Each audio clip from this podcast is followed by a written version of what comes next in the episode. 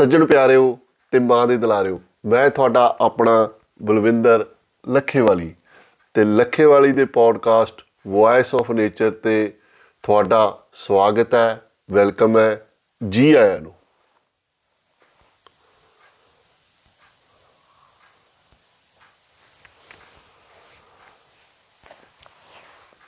ਮਿੱਤਰੋ, ਮੈਨੂੰ ਬੜਾ ਹੀ ਖੂਬਸੂਰਤ ਗੀਤ ਯਾਦ ਆ ਰਿਹਾ ਪੋਡਕਾਸਟ ਦੇ ਜਿਹੜਾ ਮੁੱਖ ਵਿਸ਼ੇ ਤੋਂ ਪਹਿਲਾਂ ਕਿ ਟਿਕਟਾਂ ਦੋ ਲੈ ਲਈ ਜਿੱਥੇ ਚੱਲੇਗਾ, ਚੱਲੂਗੀ ਨਾਲ ਤੇਰੇ।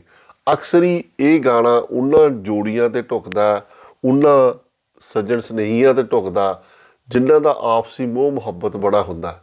ਤਾਂ ਉਹ ਇਹ ਗਾਣਾ ਟੁਕਦਾ ਵੀ ਉਹਨਾਂ ਤੇ ਤੇ ਸੁਣਦੇ ਵੀ ਬਹੁਤ ਹੈ ਵੀ ਟਿਕਟਾਂ ਦੋ ਲੈ ਲਵੀ ਜਿੱਥੇ ਚੱਲੇਗਾ, ਚੱਲੂਗੀ ਨਾਲ ਤੇਰੇ। ਪਰ ਇਨਸਾਨੀ ਫਿਤਰਤ ਜਾਂ ਇਨਸਾਨੀ ਮੁਹੱਬਤ ਤਾਂ ਅੱਜ ਕੱਲ ਕਿੱਥੇ ਪਹੁੰਚ ਗਈ ਆ, ਕਿੰਨੀ ਚੱਲਦੀ ਆ, ਇਹ ਸਾਨੂੰ ਪਤਾ ਹੀ ਆ।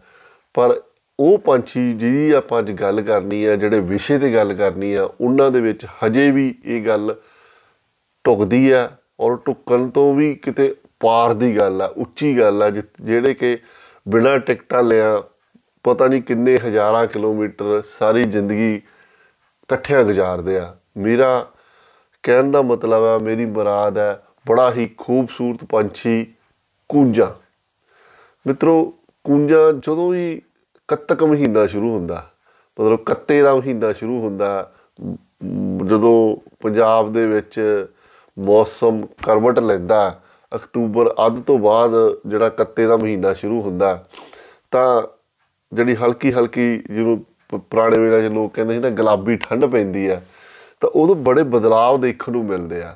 ਔਰ ਕੱਤਕ ਮਹੀਨੇ ਦਾ ਜਿਹੜਾ ਸਬੰਧ ਆ, ਇਹਦੇ ਵਿੱਚ ਬੜੀਆਂ ਚੀਜ਼ਾਂ ਨਾਲ ਆ। ਉਹਨਾਂ ਵਿੱਚੋਂ ਕੂੰਜਾਂ, ਕਿਉਂਕਿ ਜਿਹੜੇ ਕੂੰਜਾਂ ਦੀ ਆਮਦ ਹੈ, ਉਹ ਕੱਤਕ ਦੇ ਮਹੀਨੇ 'ਚ ਹੁੰਦੀ ਹੈ ਤੇ ਬੜਾ ਜਿਹੜੇ ਲੋਕ ਨੇ ਇਸ ਮਹੀਨੇ ਇੱਕ ਕਿਸੇ ਖਾਸ ਹੀ ਜਿਹੜੀ ਭਾਵਨਾਵਾਂ 'ਚ ਭੱਜ, ਭਿੱਜ ਜਾਂਦੇ ਆ।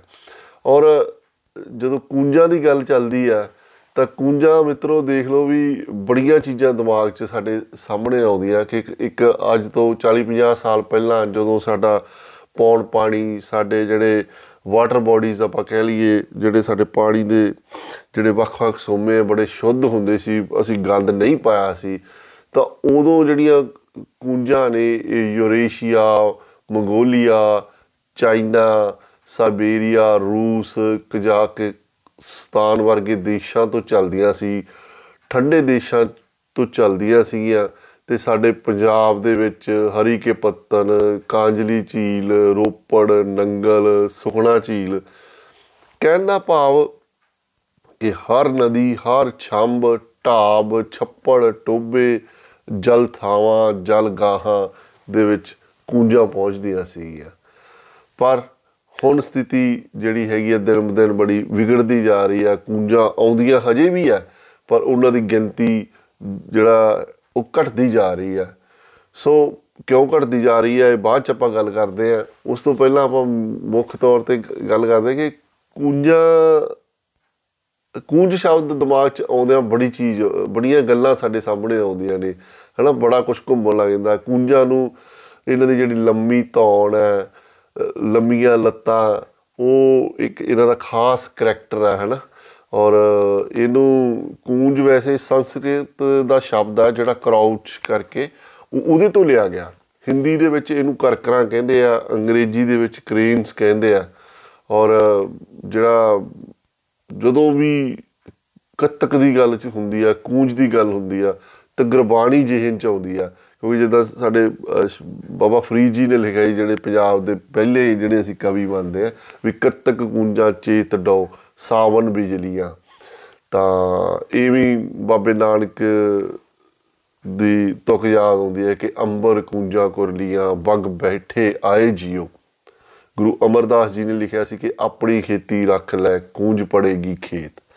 ਸੋ ਕੂੰਜ ਇੰਨਾ ਜਿਹੜਾ ਵਿਲੱਖਣ ਤੇ ਖਾਸ ਪੰਛੀ ਆ ਵੀ ਜਿਹਦਾ ਜ਼ਿਕਰ ਸਾਡੇ ਵੇਦਾਂ 'ਚ, ਗ੍ਰੰਥਾਂ 'ਚ ਪ੍ਰਾਤਨ ਜਿਹੜੇ ਹੈਗੇ ਬੇਹੱਦ ਪ੍ਰਾਤਨ ਤੋਂ ਲੈ ਕੇ ਜਿਹੜਾ ਜਿਹੜਾ ਹੁਣ ਸਭ ਤੋਂ ਜਿਹੜਾ ਨਵਾਂ ਜਿਹੜਾ ਧਰਮ ਗਿਣਿਆ ਜਾਂਦਾ ਹੈ ਨਾ ਸਾਡਾ ਸਿੱਖ ਧਰਮ ਦੇ ਜਿਹੜਾ ਮਹਾਨ ਗ੍ਰੰਥ ਹੈ ਗੁਰਬਾਣੀ ਤੱਕ ਦਾ ਇਹਦੇ ਵਿੱਚ ਜ਼ਿਕਰ ਹੈ ਔਰ ਜੇ ਅਸੀਂ ਇਤਿਹਾਸ ਤੋਂ ਪਿੱਛੇ ਜਾ ਕੇ ਅਸੀਂ ਇਤਿਹਾਸ ਤੇ ਵੀ ਅਹ, ਝਾਤੀ ਮਾਰੀਏ ਤਾਂ ਖਾਸ ਤੌਰ ਤੇ ਬੜਾ ਇਹ ਅਹ, ਅਹਿਮ ਚੀਜ਼ ਹੈ ਜਿਹੜੀ ਜੋੜੀ ਜਾਂਦੀ ਹੈ ਕੂੰਜਾਂ ਦੇ ਨਾਲ ਵੀ ਅਹ, ਜਿਹੜੀ ਰਮਾਇਣ ਦੀ ਜਿਹੜੀ ਲਿਖਣ ਦੀ ਪ੍ਰੇਰਨਾ ਹੈਨਾ?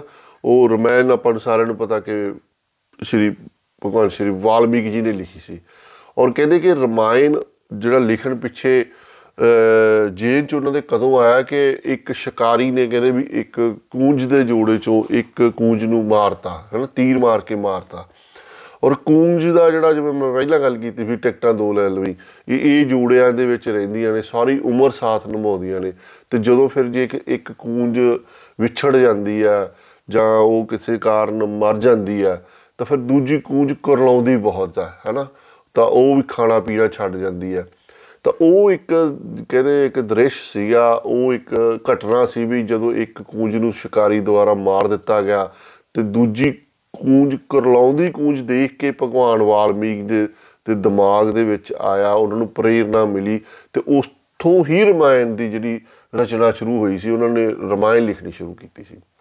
ਔਰ ਕੂੰਜ ਦਾ ਜ਼ਿਕਰ ਜੇ ਹਿੰਦੂ ਇਤਿਹਾਸ 'ਚ ਆਉਂਦਾ ਤਾਂ ਕੁਰਾਨ ਦੇ ਵਿੱਚ ਵੀ ਕੂੰਜ ਦਾ ਜ਼ਿਕਰ ਹੈ ਇਸੇ ਕਰਕੇ ਜਿਹੜੇ ਮੁਸਲਮ ਭਾਈਚਾਰੇ ਦੇ ਲੋਕ ਆ ਇਸਲਾਮ ਨੂੰ ਮੰਨਣ ਵਾਲੇ ਲੋਕ ਆ, ਉਹ ਜਿਹੜੇ ਇਹਨੂੰ ਬੜਾ ਪਾਕ ਪੰਛੀ ਸਮਝਦੇ ਆ। ਸਾਡੇ ਪੰਜਾਬ ਦੇ ਸਾਹਿਤ, ਸੱਭਿਆਚਾਰ, ਹਰ ਪੱਖ ਤੋਂ ਕਿਤੇ ਨਾ ਕਿਤੇ ਕੂੰਜ ਆਪਣੀ ਜਿਹੜੀ ਹਾਜ਼ਰੀ ਲਵਾਉਂਦੀ ਆ। ਔਰ ਜੇ ਅਸੀਂ ਪ- ਚਾਹੇ ਜਦੋਂ ਵੀ ਜਦੋਂ ਆ ਹੁਣ ਤਾਂ ਚਲੋ ਬੜਾ ਮੋਬਾਈਲ ਨੇ ਸਾਨੂੰ ਅ, ਹਰ ਘਰ ਦੇ ਵਿੱਚ ਮੌਜੂਦ ਕ- ਪਰਿਵਾਰ ਛੋਟੇ ਹੋ ਗਏ ਆ ਔਰ ਛੋਟੇ ਹੋ ਕੇ ਵੀ ਅ, ਇਕੱਲੇ ਇਕੱਲੇ ਹੋ ਗਏ ਆ ਹਨਾ।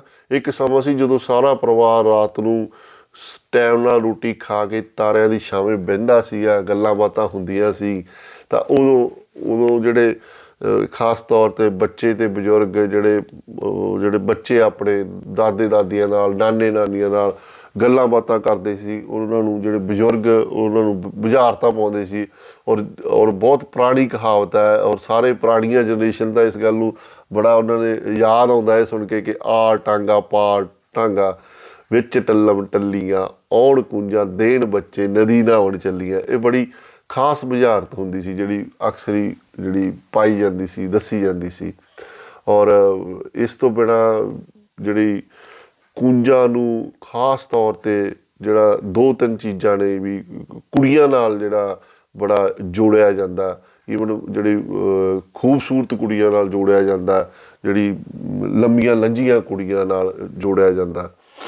ਔਰ ਕੂੰਜ ਦਾ ਜਿਹੜਾ ਉਹੀ ਜਿਹੜੀ ਮੁਹੱਬਤਾਂ ਵਾਲੀ ਸਾਂਝ ਆ ਅਕਸਰ ਹੀ ਕੂੰਜ ਦਾ ਕਰਲਾਉਣਾ ਉਹਦੇ ਨਾਲ ਜੁੜਿਆ ਜਾਂਦਾ। ਜੇ ਅਸੀਂ ਸਾਡੇ ਪੁਰਾਣੇ ਜਿਹੜੇ ਜਿਹੜੇ ਅਹ, ਸ਼ਿਵ ਕੁਮਾਰ ਜੀ ਦੀਆਂ ਰਚਨਾਵਾਂ ਦੇਖਦੇ ਆ ਉਹਨਾਂ ਨੇ ਬੜੀ ਥਾਵਾਂ ਤੇ ਜਿਹੜਾ ਕੂੰਜ ਦਾ ਜ਼ਿਕਰ ਆਉਂਦਾ ਜਿਵੇਂ ਇੱਕ ਹੈਗਾ ਕਿ ਕੱਤਕ ਮਾਹ ਵਿੱਚ ਦੂਰ ਪਹਾੜੀ ਕੂੰਜਾਂ ਦਾ ਕੁਰਲਾਣਾ ਨੂਰ ਪਾਕ ਦੇ ਵੇਲੇ ਰੱਖ ਵਿੱਚ ਚਿੜੀਆਂ ਦਾ ਚਚਲਾਣਾ ਕਾਲੀ ਰਾਤੇ ਸਰਕੜਿਆਂ ਤੋਂ ਪੌਣਾ ਦਾ ਲੰਘ ਜਾਣਾ ਇਹ ਮੇਰਾ ਗੀਤ ਮੈਂ ਆਪੇ ਗਾ ਕੇ ਭਲਕੇ ਹੀ ਮਰ ਜਾਣਾ। ਔਰ ਇੱਕ ਜਿਵੇਂ ਸਾਡੇ ਪੁਰਾਣੇ ਤੋਂ ਸੁਣਦੇ ਆ ਰਹੇ ਕਿ ਅੰਬਰਾਂ ਤੇ ਸੋਗ ਛਾ ਗਿਆ, ਡਾਰੋ ਵਿਛੜੀ ਕੂੰਜ ਕੁਰਲਾਈ ਔਰ ਧੀਆਂ ਨੂੰ ਕੂੰਜਾਂ ਨਾਲ ਜੋੜਿਆ ਜਾਂਦਾ ਪੁਰਾਣੇ ਵੇਲਿਆਂ ਤੋਂ ਹੀ, ਹਨਾ? ਧੀਆਂ ਕੂੰਜਾਂ, ਬੈਠ ਸਦਾ ਨਾ ਰਹਿਣਾ, ਆਖਰ ਜਾਣੀ, ਮਾਰ ਅਡਾਰੀ ਉੱਡਣਾ ਪੈਂਦਾ ਆਖਰ ਨੂੰ, ਨਾ ਰੱਖਿਆ ਰਹਿੰਦੀਆਂ ਧੀਆਂ ਅਤੇ ਕੂੰਜਾਂ। ਔਰ ਕੂੰਜਾਂ ਨੂੰ ਹਮੇਸ਼ਾ ਡਾਰਾਂ ਦੇ ਨਾਲ ਯਾਦ ਕੀਤਾ ਜਾਂਦਾ ਕਿਉਂਕਿ ਇਹ ਜਦੋਂ ਉੱਡਦੀਆਂ ਨੇ ਤਾਂ ਇਹ ਡਾਰਾਂ ਇਹਨਾਂ ਦੀਆਂ ਉੱਡਦੀਆਂ ਨੇ ਵੀ ਸ਼ੇਪ ਦੇ ਵਿੱਚ ਉੱਡਦੀਆਂ ਨੇ। ਔਰ ਜਿਹੜੀਆਂ ਜਦੋਂ ਵੀ ਕੂੰਜਾਂ ਨੂੰ ਦੇਖ ਕੇ, ਕੂੰਜਾਂ ਦੀ ਗੱਲ ਸੁਣ ਕੇ, ਖਾਸ ਤੌਰ ਤੇ ਜਿਹੜੀ ਨਾ ਵਿਆਹੀਆਂ ਹੁੰਦੀਆਂ ਜਾਂ ਉਹ even ਪੁਰਾਣੀਆਂ ਵੀ ਉਹਨਾਂ ਨੂੰ ਪੇਕਿਆਂ ਦੀ ਯਾਦ ਆਉਂਦੀ ਆ, ਹਨਾ, ਉਹ ਜੋ ਉੱਪਰ ਅਸਮਾਨੀ ਉੜਦੀਆਂ ਵੀ ਸ਼ੇਪ ਦੇ ਵਿੱਚ ਕੂੰਜਾਂ ਦੇਖਦੀਆਂ ਨੇ ਜਾਂ ਉਹਨਾਂ ਨੂੰ ਆਪਣੇ ਜਿਨ੍ਹਾਂ ਦੇ ਮਾਹੀ ਪ੍ਰਦੇਸ਼ ਕੰਮਕਾਜ ਚ ਗਏ ਹੁੰਦੇ ਆ ਤਾਂ ਉਹਨਾਂ ਨੂੰ ਉਹ ਦੇਖ ਕੇ ਅਹ, ਜਿਹੜੀ ਹੈਗੀਆਂ ਕੂੰਜਾਂ ਉਹ ਆਪਦੇ ਮਾਹੀ ਦੀ ਯਾਦ ਆਉਂਦੀ ਆ ਕਿ ਵੀ ਕੋਈ ਦੂਰ ਗਿਆ ਹੋਇਆ ਕਿਉਂਕਿ ਇਹ ਮੁੱਖ ਤੌਰ ਤੇ ਬੜਾ ਦੂਰੋਂ ਟਰੈਵਲ ਕਰਦੀਆਂ ਨੇ ਹਨਾ?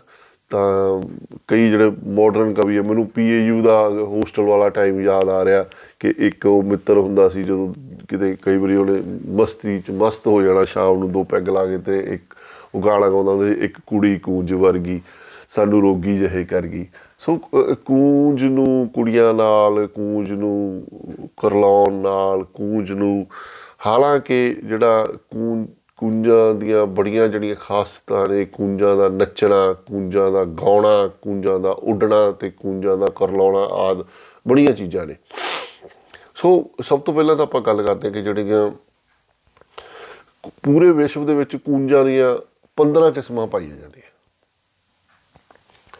ਔਰ ਉਹਨਾਂ 15 ਕਿਸਮਾਂ ਦੇ ਵਿੱਚੋਂ ਜਿਹੜੀਆਂ ਸਾਡੀਆਂ, ਮੈਂ ਕਹੂੰਗਾ ਵੀ ਨਲਾਇਕੀਆਂ ਹੀ ਕਹੂੰ- ਕਹੂੰਗਾ, ਮਨੁੱਖਤਾ ਦੀਆਂ ਜਿਹੜੀਆਂ ਨਲਾਇਕੀਆਂ ਨੇ, ਔਰ ਉਹਨਾਂ ਦੇ ਕਰਕੇ ਜਿਹੜੀਆਂ ਇਹ ਕੂੰਜਾਂ ਨੇ, ਉਹਨਾਂ ਦੀਆਂ ਜਿਹੜੀਆਂ ਸੱਤ ਕਿਸਮਾਂ ਨੇ, ਤਕਰੀਬਨ ਜਿਵੇਂ ਹੁਣ ਆਪਾਂ ਅੱਧ ਚ ਹੀ ਆ, ਹਨਾ, ਉਹਨਾਂ ਦੀ ਹੋਂਦ ਖਤਰੇ 'ਚ ਹੈ ਕਿਉਂਕਿ ਐਕਚੁਅਲੀ ਜਿਹੜੀਆਂ ਕੂੰਜਾਂ ਅਹ, ਹੁਣ ਜਿਵੇਂ ਮੈਂ ਉਹਦੇ ਇਹਦੇ 'ਚ ਜਿਹੜਾ ਫਲਾਇਰ ਛਾਪ ਬਣਾਇਆ ਸੀ ਹਨਾ ਉਹਦੇ ਵਿੱਚ ਵੀ ਲਿਖਿਆ ਸੀ ਕਿ ਕਿ ਕੂੰਜਾਂ ਕਿਉਂ ਆਉਂਦੀਆਂ ਨੇ। ਦਰਅਸਲ ਖਾਸ ਕਰਕੇ ਜਿਹੜੇ ਸਾਡੇ ਠੰਡੇ ਇਲਾਕੇ ਆ ਜਿਵੇਂ ਸਾਈਬੇਰੀਅਨ ਦਾ ਵਿਸ਼ੇਸ਼ ਤੌਰ ਤੇ ਨਾਂ ਆਉਂਦਾ ਹਨਾ ਵੀ ਉੱਥੇ ਜਦੋਂ ਪੂਰੀ ਠੰਡ ਪੀਕ ਤੇ ਚਲੀ ਜਾਂਦੀ ਤੇ ਸਾਰਾ ਕੁਝ ਬਰਫ ਹੀ ਬਰਫ ਸਭ ਕੁਝ ਜੰਮ ਜਾਂਦੀ ਹੈ ਤੇ ਮਤਲਬ ਈਵਨ ਜਿਹੜੇ ਵਨਸਪਤੀ ਆ ਜਿਹੜੇ ਰੁੱਖ ਪੌਦੇ ਆ ਉਹਨਾਂ ਉਹ ਉੱਥੇ ਵੀ ਬਰਫ਼ ਪੈ ਕੇ ਜਦ ਉਹ ਜੰਮ ਜਾਂਦਾ। ਤਾਂ ਫਿਰ ਇਹਨਾਂ ਨੂੰ ਇੱਧਰ ਗਰਮ ਦੇਸ਼ਾਂ ਵਿੱਚ ਆਉਣਾ ਪੈਂਦਾ ਟਰੈਵਲ ਕਰਨਾ ਪੈਂਦਾ। ਔਰ ਇਹ ਇਹ ਉਹ ਪੰਛੀ ਆ ਜਿਹੜਾ ਕਿ ਮਨੁੱਖ ਤੋਂ ਵੀ ਜਿਹੜੀ ਇਹਨਾਂ ਦੀ ਸਾਂਝ ਹੈਗੀ ਐ ਇਸ ਧਰਤ ਨਾਲ ਬੇਹੱਦ ਪੁਰਾਣੀ ਹੈ ਔਰ ਇਹ ਜਿਹੜੇ ਪਥਰਾਟ ਮਿਲੇ ਆ ਫੋਸਲ ਮਿਲੇ ਆ ਉਹਨਾਂ ਮੁਤਾਬਕ ਇਹਨਾਂ ਦੀ ਜਿਹੜੀ ਅਹ, ਜਿਹੜੀ ਹੋਂਦ ਆ ਉਹ 10 ਮਿਲੀਅਨ 10 ਮਿਲੀਅਨ ਸਾਲ ਪੁਰਾਣੀ ਹੈ ਹੈਗੀ ਆ।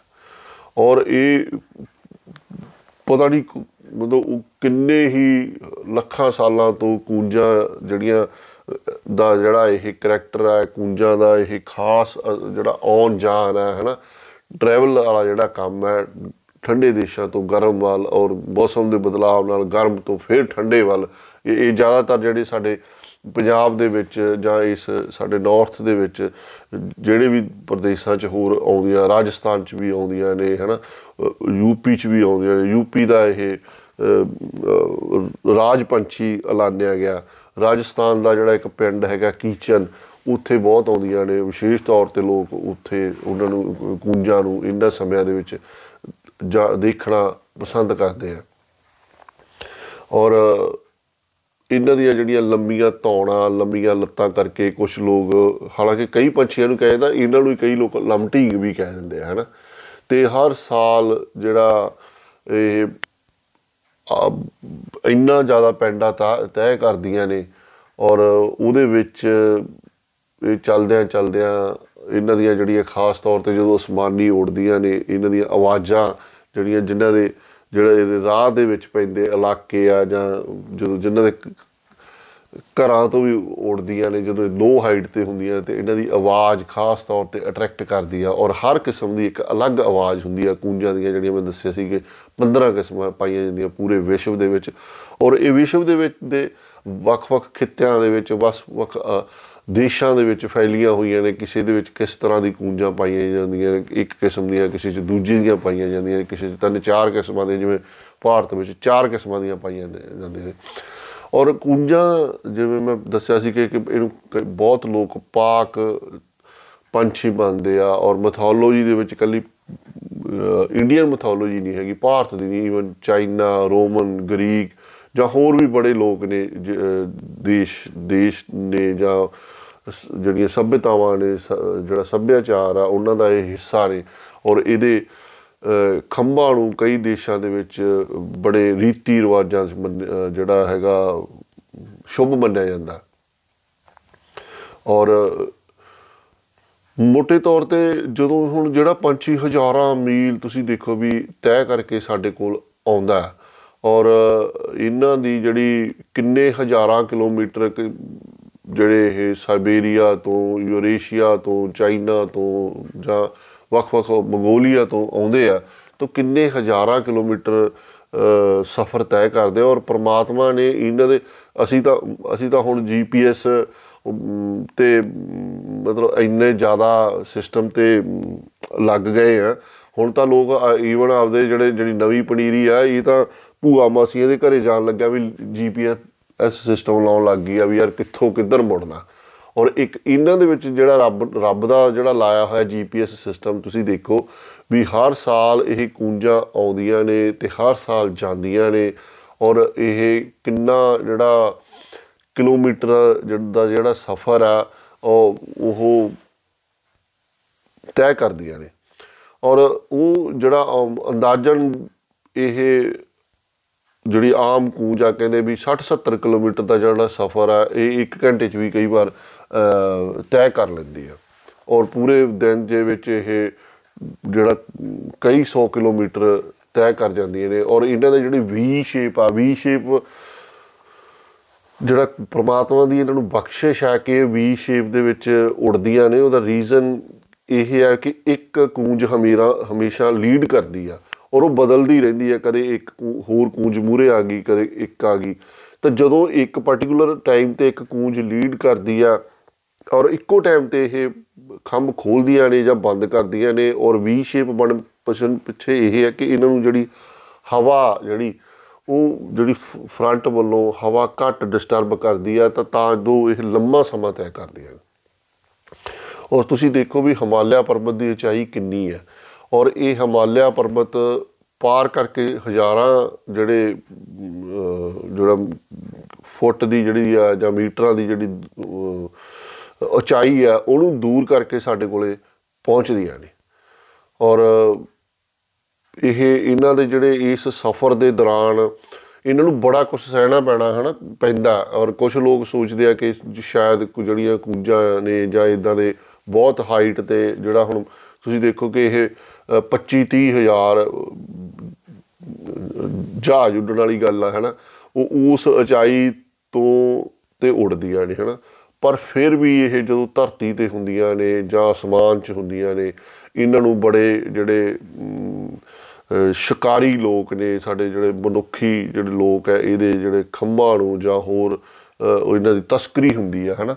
ਉਹ ਮਾਰਨਾ ਮ- ਇਹਦਾ ਸ਼ਿਕਾਰ ਕਰਦੇ ਨੇ ਜਿਹੜੇ ਉੱਚੇ ਉੱਡਣੇ ਸਾਡੇ ਸ਼ਿਕਾਰੀ ਪੰਛੀ ਨੇ ਗਿਰਜਾ ਇੱਲਾਂ ਨੇ ਉਹ ਵੀ ਇਹਨਾਂ ਤੇ ਝਪਟ ਮਾਰਦੇ ਆ। ਜੋ ਕੁਝ ਦੇਸ਼ਾਂ ਦੇ ਵਿੱਚ ਲੂੰਬੜੀਆਂ ਨੇ ਉਹ ਇਹਨਾਂ ਨੂੰ ਅਹ, ਜਿਹੜਾ ਹੈਗਾ ਅਟੈਕ ਕਰਦੀਆਂ ਨੇ ਇਹਨਾਂ ਤੇ ਜਿਹੜੀਆਂ ਜੰਗਲੀ ਬਿੱਲੀਆਂ ਅਟੈਕ ਕਰਦੀਆਂ ਨੇ।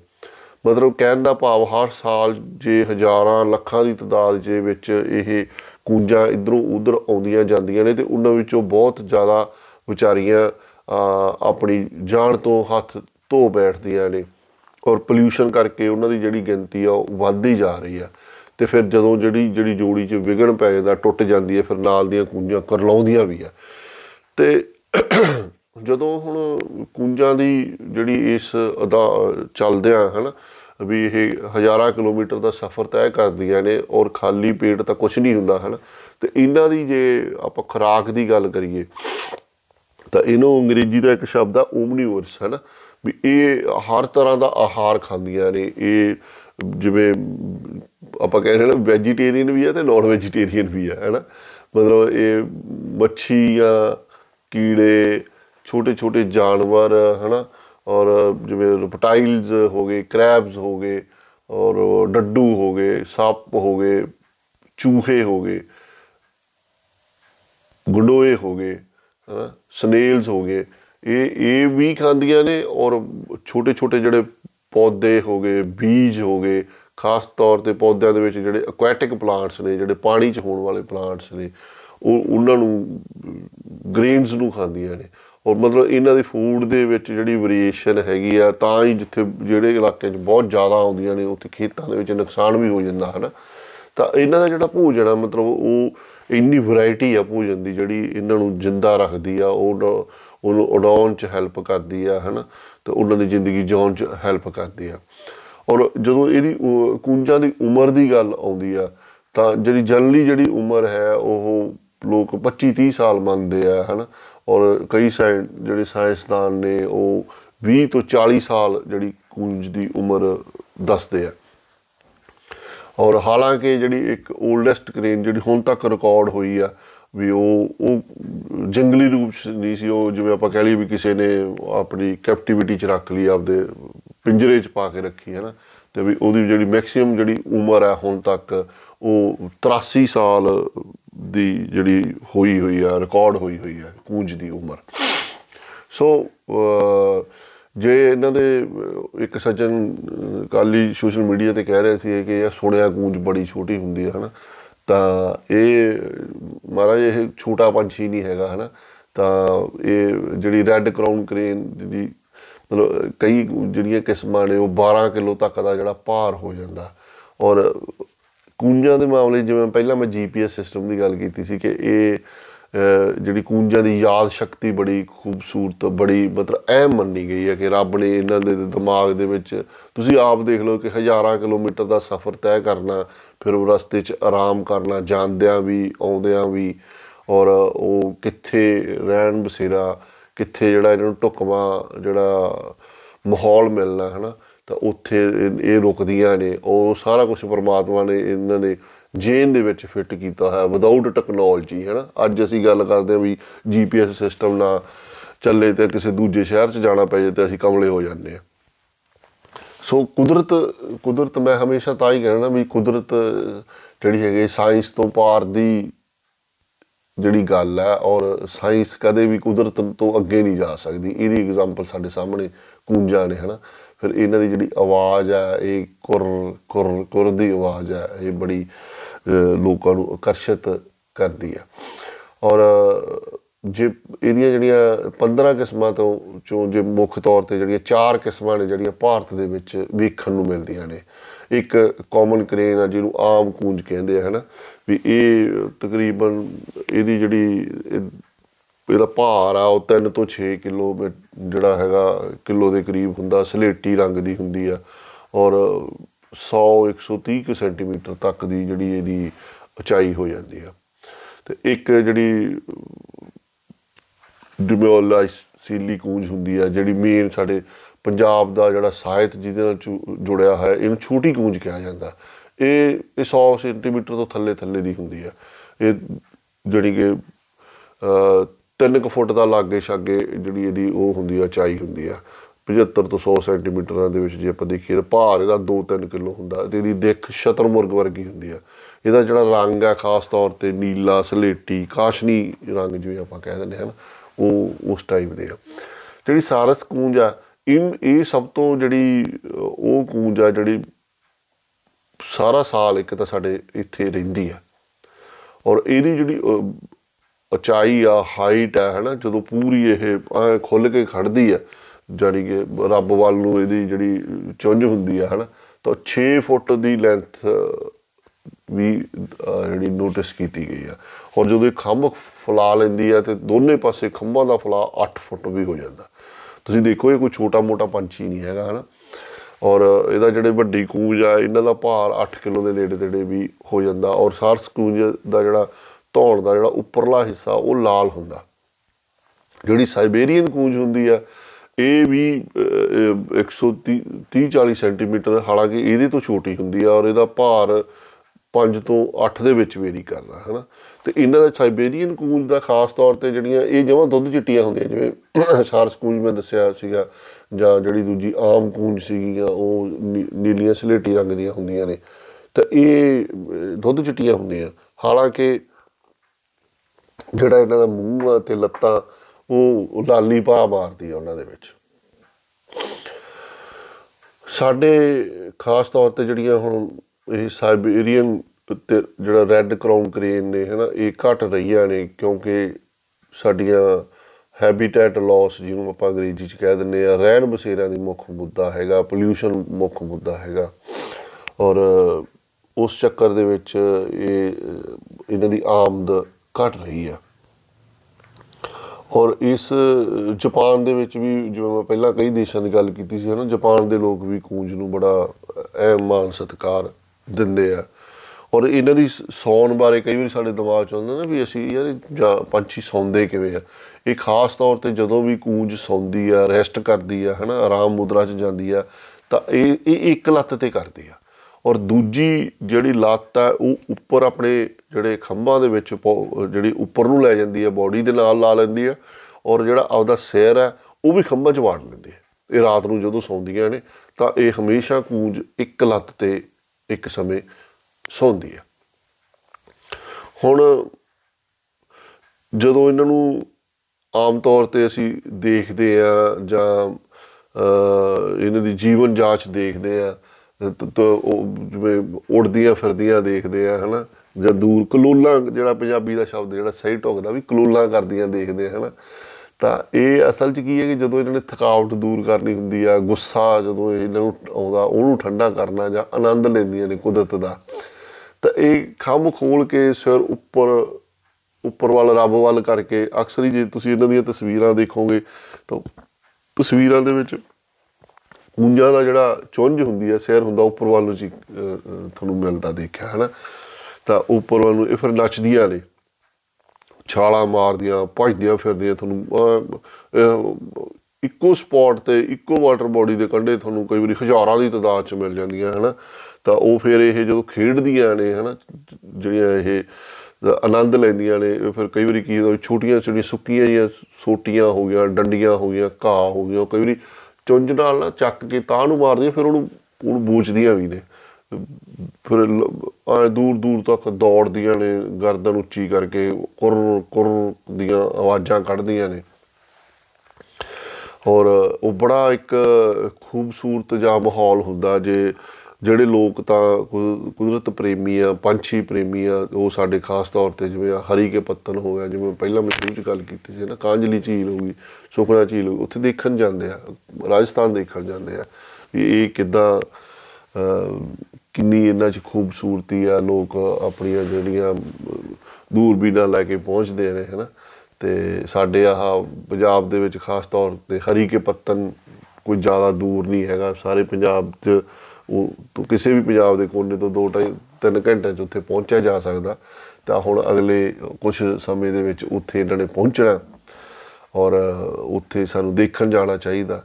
ਇੱਕ ਸੱਚ ਚੀਜ਼ ਮੈਂ ਭੁੱਲ ਚੱਲਿਆ ਸੀ ਕਿ ਇਹਨਾਂ ਬਾਰੇ ਵੀ ਇਹ ਜਿਹੜੀਆਂ ਜ਼ਿਆਦਾਤਰ ਦੋ ਆ- ਜਿਹੜੀ ਇੱਕ ਕੂੰਜ ਹੈ ਕੋਈ ਵੀ, ਤਾਂ ਉਹ ਦੋ ਆਂਡੇ ਦਿੰਦੀਆਂ ਨੇ ਜ਼ਿਆਦਾਤਰ ਇੱਕ ਸਮੇਂ। ਤਾਂ ਫਿਰ ਉਹ ਦੋਨੋਂ ਹੀ ਜਿਹੜੀ ਜੋੜਾ ਹੁੰਦਾ, ਉਹ ਮੇਲ ਫੀਮੇਲ ਦੋਨੋਂ ਉਹਨੂੰ ਪਾਲਦੇ ਆ। ਔਰ ਬੱਚੇ ਇੱਕ ਸਾਲ ਤੱਕ ਜਿਹੜੇ ਮਾਪਿਆਂ ਦੀ ਡਾਰ 'ਚ ਰਹਿੰਦੇ ਆ, ਉਸ ਤੋਂ ਬਾਅਦ ਦੂਸਰੇ ਸਾਲ 'ਚ ਜਾ ਕੇ ਫਿਰ ਉਹ ਆਪਣੇ ਇੰਡੀਪੈਂਡੈਂਟ ਹੁੰਦੇ ਆ। ਸੋ ਮਿੱਤਰੋ, ਕੁੱਲ ਮਿਲਾ ਕੇ ਇਹ ਜਿਹੜੀਆਂ ਕੂੰਜਾਂ ਨੇ, ਇਹ ਸਾਡੇ ਧਰਮ, ਸਾਡੇ ਸਾਹਿਤ, ਸਾਡੇ ਸੱਭਿਆਚਾਰ ਔਰ ਉਸ ਤੋਂ ਵੀ ਵੱਧ ਜਿਹੜੀ ਮੈਂ ਤਾਂ ਇੱਕੋ ਗੱਲ ਕਹਿੰਦੇ, ਸਭ ਤੋਂ ਵੱਡਾ ਧਰਮ ਤਾਂ ਉਹ ਕੁਦਰਤ ਹੈ ਕਾਦਰ ਦੀ ਬਣਾਈ ਹੋਈ ਕੁਦਰਤ ਹੈ ਔਰ ਇਹ ਉਸ ਕੁ- ਕਾਦਰ ਦਾ ਜਿਹੜਾ ਹੈਗਾ ਬਿਹਤਰੀਨ ਤੋਹਫਾ ਹੈ ਕੁਦਰਤ ਦੇ ਰੂਪ ਵਿੱਚ ਸਾਨੂੰ ਦਿੱਤਾ ਗਿਆ। ਔਰ ਜੇ ਅਸੀਂ ਚਾਹੁੰਦੇ ਆ ਕਿ ਇਹ ਜਿਹੜੀ ਧਰਤ ਹੈ, ਇਹ ਖੂਬਸੂਰਤ ਰਵੇ, ਇੱਥੇ ਇਦਾਂ ਦੇ ਜਿਹੜੇ ਪੰਛੀਆਂ ਦਾ ਜਿਹੜਾ ਆਉਣ ਜਾਣ ਬਣਿਆ ਰਵੇ, ਤਾਂ ਸਾਨੂੰ ਮਿੱਤਰੋ ਜਿਹੜਾ ਅਸੀਂ ਗੰਦ ਪਾ ਰਹੇ ਆ ਹਰ ਰੋਜ਼ ਗੰਦ ਪਾ ਰਹੇ ਆ ਸਾਡੇ ਮੈਂ ਕੋਈ ਇਸ ਵਾਰੀ ਇੱਕ ਲਿਖਿਆ ਕਿ ਸਤਲੁਜ ਗੰਦਲਾ ਰਾਵੀ ਗੰਦਲੀ ਗੰਦਲਾ ਹੋਇਆ ਬਿਆਸ। ਪਿੰਡ ਮੇਰੇ ਦੇਖੂ ਟੋਬੇ ਗੰਦਲੇ ਕਿੱਥੋਂ 부ਝੇ ਪਿਆਸ। ਔਰ ਇਹ ਇਕੱਲੀ ਮਨੁੱਖੀ ਪਿਆਸ ਦੀ ਗੱਲ ਨਹੀਂ, ਇਹ ਸਾਡੇ ਜੀਵ ਜੰਤੂਆਂ ਦੀ ਇਦਾਂ ਦੇ ਖੂਬਸੂਰਤ ਪੰਛੀਆਂ ਦੀ ਪਿਆਸ, ਇਹਨਾਂ ਦੇ ਰਹਿਣ ਬਸੇਰੇ ਵੀ, ਇਹਨਾਂ ਦੇ ਜਿਹੜੇ ਸਾਡੇ ਨਦੀਆਂ ਛੰਭ ਢਾਬਾਂ, ਛੱਪੜ ਟੋਬੇ ਜਲਗਾਹਾਂ, ਜਲ ਥਾਵਾਂ, ਇਹਨਾਂ ਦੇ ਲਈ ਇਹਨਾਂ ਦੀ ਲੋੜ ਹੈ ਮੁੱਢਲੀ ਲੋੜ ਹੈ। ਸੋ ਅਹ ਮੇਰੀ ਆਪ ਸਭ ਜਿਹੜੇ ਜਿੰਨੇ ਵੀ ਪੋਡਕਾਸਟ ਸੁਣ ਰਹੇ ਮੇਰੇ ਸੱਜਣ ਬੇਲੀਓ ਸਾਰਿਆਂ ਨੂੰ ਮੇਰੀ ਦਰਖਾਸਤ ਹੈ ਮੇਰੀ ਬੇਨਤੀ ਹੈ ਕਿ ਆਓ ਆਪਾਂ ਪ੍ਰਣ ਕਰੀਏ ਕਿ ਆਪਦੇ ਘਰ ਤੋਂ ਸ਼ੁਰੂ ਕਰਦੇ ਹੋਈਏ ਸਾਡੇ ਪਿੰਡ ਤੋਂ ਸ਼ੁਰੂ ਕਰਦੇ ਹੋਈਏ ਸਾਡੇ ਜਿੰਨੇ ਵੀ ਆਸ-ਪਾਸ ਅਹ, ਜਿੰਨੀਆਂ ਵੀ ਥਾਵਾਂ ਨੇ ਜਿੱਥੇ ਅਹ, ਪਾਣੀ ਖੜਦਾ ਹੈ ਜਾਂ ਵਗਦਾ ਹੈ, ਉਹਨਾਂ ਨੂੰ ਅਸੀਂ ਜਿਹੜਾ ਹੈਗਾ ਪਲੀਤ ਨਾ ਕਰੀਏ ਉਹਨਾਂ ਨੂੰ ਸੰਭਾਲੀਏ ਨਾ। ਤਾਂ ਜੋ ਜੋ ਜਿਹੜੇ ਕੁਦਰਤ ਦੇ ਕ੍ਰਿਸ਼ਮੇ ਨੇ, ਕੁਦਰਤ ਦੀਆਂ ਬਣਾਈਆਂ ਹੋਈਆਂ ਖੂਬਸੂਰਤ ਚੀਜ਼ਾਂ ਨੇ, ਅਹ, ਜੀਵ ਨੇ, ਉਹ, ਉਹਨਾਂ ਦੀ ਜਿਹੜੀ ਸਾਡੀ ਸਾਂਝ ਆ, ਇਸ ਧਰਤ ਨਾਲ ਬਣੀ ਰਵੇ ਤੇ ਇਹ ਇਹ ਹੱਸਦੇ ਖੇਡਦੇ ਸਾਡੇ ਆਉਣ। ਜੇ ਅਸੀਂ ਸਾਡੇ ਵੱਡ ਵਡੇਰਿਆਂ ਨੇ ਕੂੰਜਾਂ ਉੜਦੀਆਂ, ਕੂੰਜਾਂ ਕਰਲਾਉਂਦੀਆਂ, ਕੂੰਜਾਂ ਗਾਉਂਦੀਆਂ, ਕੂੰਜਾਂ ਨੱਚਦੀਆਂ ਦੇਖੀਆਂ ਨੇ, ਤਾਂ ਸਾਡੀਆਂ ਆਉਣ ਵਾਲੀਆਂ ਪੀੜ੍ਹੀਆਂ ਵੀ ਦੇਖਣ ਇਹਨਾਂ ਨੂੰ, ਇਹ ਨਾ ਹੋਵੇ ਕਿਤੇ ਇਹ ਸਾਡੇ ਸਿਰਫ YouTube ਦੀਆਂ ਵੀਡੀਓ ਦਾ ਹਿੱਸਾ ਬਣ ਕੇ ਰਹਿ ਜਾਣ। ਸੋ ਇੰਨੀਆਂ ਗੱਲਾਂ ਕਹਿੰਦਾ ਹੋਇਆ, ਅੱਜ ਤੁਹਾਡੇ ਤੋਂ ਇਜਾਜ਼ਤ ਚਾਹੂੰਗਾ, ਫੇਰ ਕਿਸੇ ਦਿਨ, ਫੇਰ ਕਿਸੇ ਹੋਰ ਵਿਸ਼ੇ ਤੇ ਗੱਲ ਕਰਾਂਗੇ। ਤਦ ਤੱਕ ਲਈ ਹੱਸਦੇ ਰਹੋ, ਮੁਸਕਰਾਉਂਦੇ ਰਹੋ, ਵਨ ਸਵੰਨੇ, ਫੁੱਲ ਬੂਟੇ ਲਾਉਂਦੇ ਰਹੋ ਤੇ ਵਾਤਾਵਰਣ ਨੂੰ ਬਚਾਉਂਦੇ ਰਹੋ। ਰੱਬ ਰਾਖਾ।